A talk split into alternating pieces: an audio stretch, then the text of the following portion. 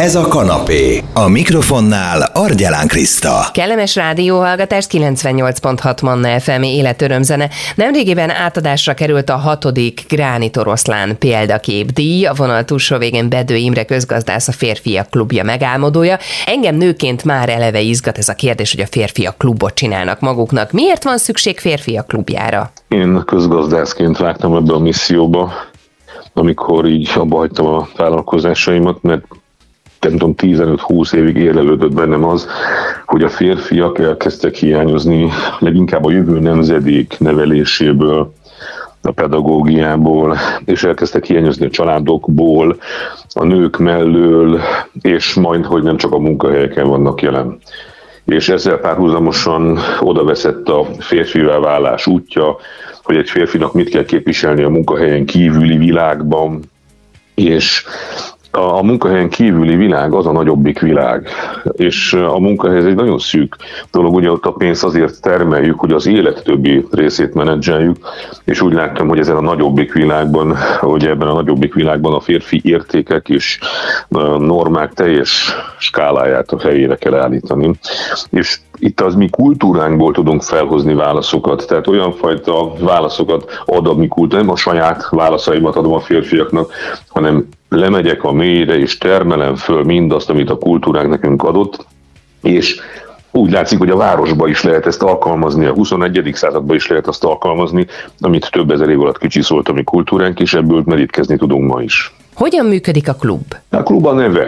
Azért, mert az volt a vágyam, hogy minden faluba, városba legyen egy 10-12 fős olyan közösség, mint mondjuk egy Rotary klub, aki föntartja ennek az értékrendnek a lángját ott helyben. Ezt nagyon nehéz van megvalósítani, mert a férfiak vagy nincs elég önbizalmuk, hogy egyáltalán merjenek foglalkozni férfi témával, úgy itt tartunk, vagy akinek lenne önbizalma, azok a vezetők, de ők kizárólag akkor mozdulnak, ha a pénz, vagy hatalom, tehát politika, vagy valami ilyesmi van a dolgokban, tehát civil ügyekben nagyon nehéz a vezetőket ilyen témák élére állítani, holott ők kellene elől menjenek, de nagyon sokszor ők sem mernek férfiként elől menni, csak vezérigazgatóként, vagy csak politikusként mernek előmenni, de férfiként nem. Érezhető ugye ebben, hogy mennyire komplex ez a történet és ezért a klubja egy kicsit félrevezető név. Valójában ez egy olyan mozgalom, ami a Facebookon ugye több százezer emberen keresztül most havonta közel két és fél három millió embert érünk el ilyen értékrendet erősítő tartalmakkal. A YouTube csatornámat most már több tízezeren hallgatják, a könyveimet sok tízezeren vásárolták meg, és előadásokat tartunk, és tehát egy hatalmas mozgalommá kezd ez válni óriási női támogatottsággal, aminek nagyon örülök, hiszen férfiak a nők viszonylatában a nőkhöz képes lehetünk csak, és azt keressük férfiként, hogy a nőkkel közös világhoz mit tudunk hozzátenni, mert ha csak férfiak lennénk a világon, akkor nem lenne érdekes férfinak se lenni, tehát vagy akár mi is lehetnénk, úgyhogy ez egy ilyen, most már ilyen sok százezer embert mozgató, motiváló, hogy mondjam, tehát közösség és mozgalom, és ennek nagyon örülök, mert nagyon-nagyon sok levél jön, hogy emiatt házasodtak össze, emiatt nem váltak el, emiatt vállaltak több gyereket, vagy egyáltalán az elsőt is, hogy mennyire fontos kapaszkodom a fiataloknak, tehát most már a, a 18-20-22 évesek írnak nekem levelet, adják a könyveimet ajándékba, szóval jövőre leszünk 10 évesek, és így azért hosszú-hosszú munka után azért ez, ez, ez átütővé kezd válni. Hatodik alkalommal került átadásra a Gránit Oroszlán példaképdíj. Kik kapják ezeket az elismeréseket? a férfi példaképeket állítunk, tehát ez is azt hiszem, hogy világ újdonság, mert nem egy üzleti típusú, meg nem a fogyasztó férfi, ugye, hogy aki a legszebb órát viseli, ugye az kapja meg, vagy a legnagyobb macsó, hanem a valódi, a férfi értékek teljes komplexitását próbáljuk bemutatni, a kategóriáinkat is úgy választottuk, ahonnan a gyerekek, ahol a gyerekek legtöbb időt töltik, tehát az apa kategória, hiszen a családban betöltött férfi szerep nagyon fontos. Ahol még sokat vannak ők, az a iskola, tehát a férfi pedagógus kategória, ismét be akarja mutatni azt, hogy mennyire fontos a férfiak a szerepe a pedagógus pályán. A mester kategória azokat a férfiakat díjazza, akik az életvitelre is, tehát akik olyannyira sokat foglalkoznak a gyerekekkel, hogy a, őtőlük öröklik azokat, amit a családból nem kapnak meg, egy csomó életvezetési mintát is tudnak onnan kapni. A közéleti személyeket nagyon nehéz férfi példakép díjjal illetni, de mindig találunk komoly embereket, akiknek nem elég a közéleti szereplésüknek a minősége, hanem férfi példaképként is helyet kell állniuk a családi hátterük, a kollega, kollégákkal és kolléganőkkel való viszonyuk, és az egész életük rendbe kell legyen. És az ötödik kategóriánk a felelős üzletember, ami megint azért fontos, mert arra gondolnak a fiúk, férfi, hogy ha férfi, akkor pénz, és elég, ha pénz. Ez nem így van. És az üzleti világból is olyan példákat, példaképeket keresünk, akik sok pénzt keresnek, és mellette egyrészt a családi hátterük és a, a ugye ugyanúgy férfi példaképként kapják, kapják az üzleti kategória díját is, de a teremtett világért való felelősségvállalásukban is előjárnak, tehát a pénzüket nem csak önmagukra költik, hanem a világot is építik vele.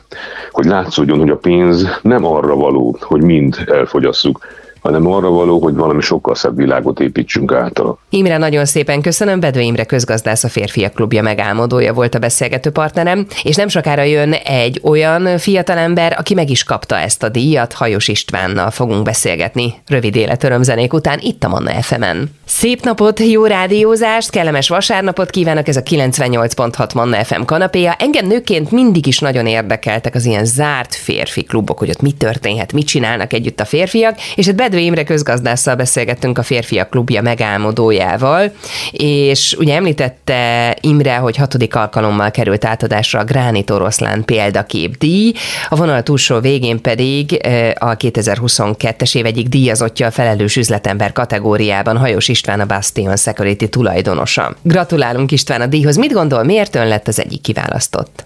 Köszönöm szépen a gratulációt. Tehát én azt gondolom, hogy a talán a társadalmi felelősségvállalásom miatt kaphattam ezt a díjat, hiszen cégvezető nagyon sok van ebben az országban, sőt biztos vagyok benne, hogy több cégvezető jobban is csinálja ezt a szakmát, mint én, mármint magát a cégvezetést, ezért én úgy értékelem, hogy valószínűleg a társadalmi szerepvállalásom vezethetett oda, hogy, hogy megkaptam ezt a díjat. Ön szerint milyen tulajdonságokkal kell rendelkeznie Magyarországon egy felelős üzletembernek? Azt gondolom, hogy nagyon fontos a tervezés, tehát hogy azért legalább egy-két évre előre tervezzük cégeinknek a működését. Mindig legyenek B opciók, tehát hogyha nem úgy sikerül az adott év, ahogy azt elterveztük, és mondjuk nehézségekkel találjuk magunkat szemben, akkor arra milyen megoldást tudunk kínálni, és nagyon-nagyon fontos a munkaerőnek a folyamatos szervezése, megtartása, abban a, abban a szempontból, ugye, hogy őket motiváció alatt tudjuk tartani. Ez a legnagyobb kihívás egyébként nekem is. Mi az, ami ön szerint jobbá tenni a világunkat? Hát, nem lennének háborúk, hogyha, hogyha azt gondolom, hogy egy kicsit nagyobb odafigyelést tanúsítanánk egymás irányába, meghallgatnánk egymást, és nem feltétlenül a saj, csak a saját önös érdekeink vezérelnének minket az életben, hanem észrevennénk a környezetünket és azoknak a problémáit, és esetleg kisebb dolgokban, ahol tudunk, ott segítenénk is. Mi alapján dönti el, hogy milyen célokat támogat? Ez valahogy gyerekkorban alakult ki bennem, ugye az öt fő területet támogassam, amivel, amivel foglalkozunk. Én mindig azt nézem, hogy rászorulási szempontból hol lehet az, ahol ténylegesen és egy kicsit érzelmi alapon is nagyobb szükség van a segítségre. Tehát az is szörnyű, ha van egy szegény család, mert mondjuk a szülei nem tudnak dolgozni, de az talán még rosszabb egy fokkal, ha van egy szegény család, ahol még egy beteg gyermek is van, akivel kapcsolatban olyan extra kiadások vannak, mint gyógyszer vagy különleges speciális eszközök, ami az ő betegsége miatt szükségessé vált. István, nagyon szépen köszönöm, és még egyszer gratulálunk a díjához, hiszen felelős üzletember kategóriában elnyerte a Gránit Oroszlán példakép díjat, a Bastion Security tulajdonosával beszélgettem itt a Manna FM-en. Rövid rövid életörömzenék jönnek, aztán megnézzük azt, hogy az irodaházak üzemeltetési költségét hogyan lehet csökkenteni. Ez a vasárnapi kanapé érdemes maradni. Szép napot a 98.6 Manna FM-et hallgatva, én Argyelán Kriszta vagyok, és szeretettel köszöntöm a vonal túlsó végén Kozma Mátét, az Alfa Group üzemeltetési vezetőjét. A témánk pedig az, hogy hogyan lehet csökkenteni az irodaházak költségeit, üzemeltetési költségeit, mert hogy ezek az utóbbi időben óriási növekedést mutatnak. Minek köszönhető egyébként ez a hatalmas emelkedés? Kezdjük ezzel. Az üzemeltetési költségről azt kell tudni, hogy ez egy objektív költség, tehát erre a bérbeadónak semmilyen ráhatása nincsen, ez mindig külső tényezők hatására változik. Sajnos azt tapasztaljuk, hogy egy folyamatos növekedés van jelen pillanatban a piacon, ez ugye nagyon sok külső tényező hatására történik, közrejátszik a szomszédos háború is, ez ellen csak közös erőfeszítéssel tud tenni a bérlő és a bérbeadó. Azt viszont nagyon fontos hangsúlyozni, hogy ennek a költségnek a 75%-át a bérlők fogyasztási igényei határozzák meg, és a bérlők szokásai. Hogyan lehet a költségeket csökkenteni? Energiatudatos döntéseket kell hozni, energiatudatos beruházásokat kell hozni. Bérbeadó részéről nagyon fontosak az olyan felújítások, amik a felhasznált energiaigényt tudják tudják csökkenteni. Gondolok itt például a szigetelés cseréjére, a nyílászárók cseréjére, a fűtésrendszer korszerűsítésére, bérlők részéről pedig nagy fontos odafigyelni a ténylegesen felhasznált energiára, mindig lekapcsolni a villanyt, nem szellőztetni órákon át, figyelni arra, hogy kihúzzák azokat a töltőket, amiket éppen nem használnak, mivel ezek akkor is fogyasztanak, hogyha ténylegesen eszköz nincs rájuk kötve. Mit jelent az a kifejezés, hogy irodaidő? Az irodaidőnek azt szoktuk, azt szoktuk nevezni, ezt a standard időszakot, amit az emberek munkahelyen töltenek, tehát ez ugye klasszikusan 8-tól 4 óráig zajlik. Egy iroda életében ez az igazán pörgős, ilyenkor van nyilván a legnagyobb fogyasztás, de pont ezek, amit mondtam is, fennállnak, a, fennállnak olyan fogyasztások, amik feleslegesen maradnak. Tapasztaljuk sajnos azt, hogy vannak, akik éjszakára felkapcsolva hagyják a fűtést, felkapcsolva hagyják a világítást. Erre kéne figyelni, hogy az irodának a fogyasztása az ténylegesen csak az irodaidőben, tehát akkor történjen, amikor használják is azt. Az építőipar sok gonddal küzd az utóbbi időben, az anyagárak emelkedése, szakemberhiány, ellátási problémák. Önök a fejlesztéseikben mit éreznek ezekből?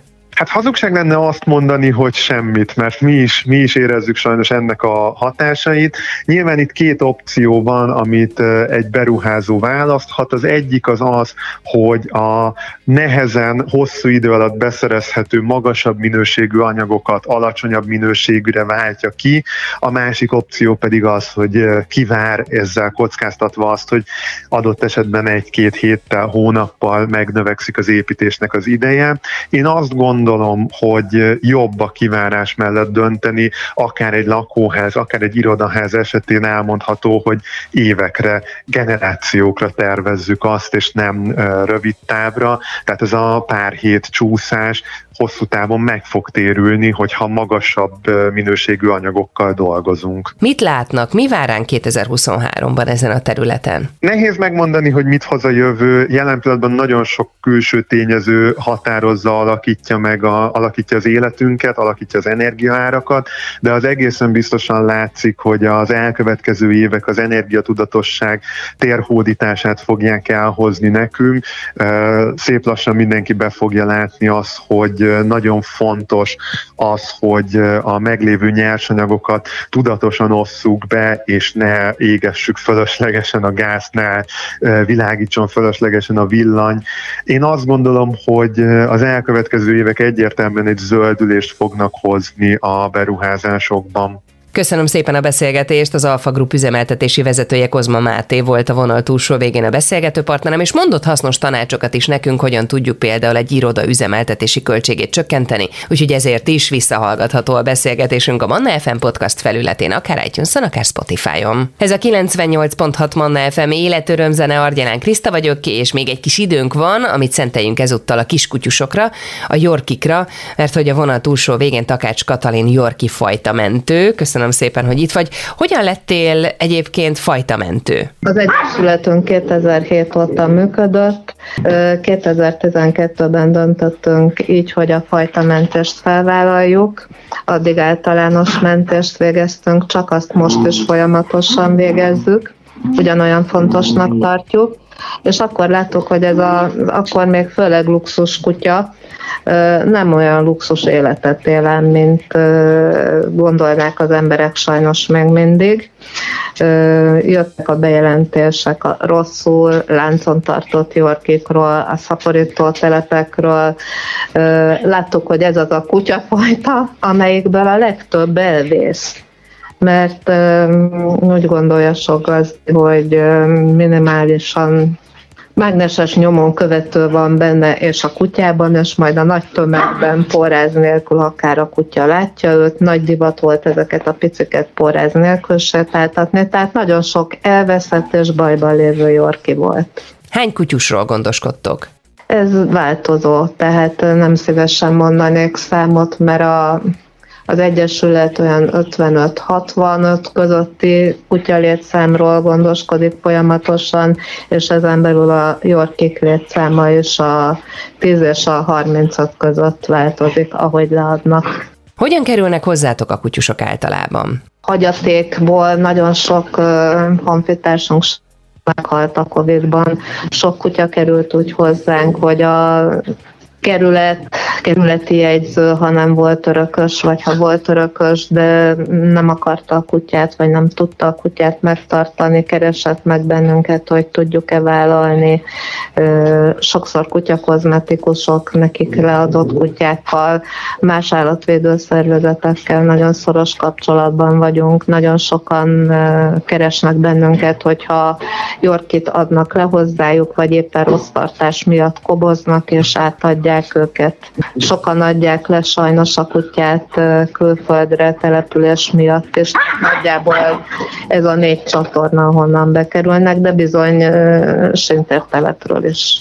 Szaporító telep felszámolásából is sokszor került hozzánk. Mi hogyan segíthetünk nektek? Mire van a legnagyobb szükség? A legnagyobb segítségünk az élő munkával lenne, mert az önkénteseink mindenki önkéntes nálunk, napközben ugyanúgy, mint bárki más ember dolgoznak. Tehát a kutyák szállításában, sétáltatásában, egyéb a kutyák körül ellátandó feladatokban mm, tudnának segíteni. Hát és természetesen anyagiakkal is, hiszen az orvosi ellátás nagyon sokba kerül, még mindig tartják magukat azok a téphiedelmek, hogy az államtól mi pénzt kapunk, mert úgy értve, hogy bármilyen állatvédő szervezet, nem.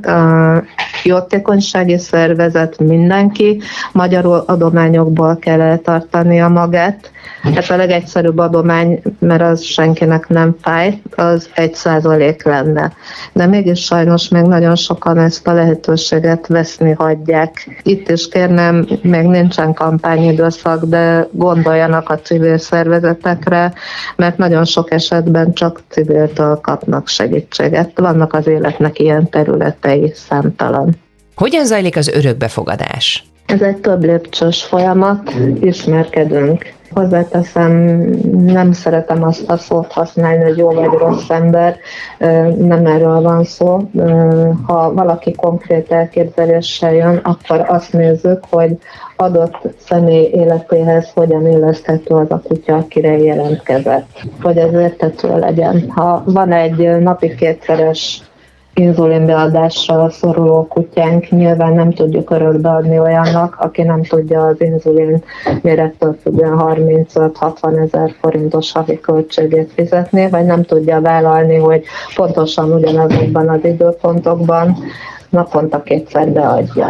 Vagy kutya szeparációs stresszes, nem tudjuk odaadni olyan embernek, aki napi 8 órában, vagy akár mennyiben dolgozik. Mert a kutya szétszedi a lakást, pánikol, törjön. Ha megkérdez bennünket, bemutatkozik, hogy milyen vérmérséklet a család összetétele, akkor négy-öt kutyát általában javasolni tudunk, aki nála sanszossan jó lesz. Mert ugyanaz a mozgásigénye, ugyanaz a társaságigénye, olyan feladatot ad, amit a gazdi akar és tud vállalni, például négyszer kell naponta csöpögtetni a szemét. Köszönöm szépen a beszélgetést, és bízom benne, hogy minél több kutyus találja meg a hozzá leginkább passzoló gazdit is. A vonal túlsó végén Takács Katalina Yorki fajtamentővel beszélgettem itt a Manna fm -en. Ha valaki szeretné ezt a beszélgetést is újra hallgathatja, akár a www.mannafm.hu internetes oldalon a Hallgasd Vissza menüpont alatt. Manna, ez a kanapé, Argyelán Krisztával. FM.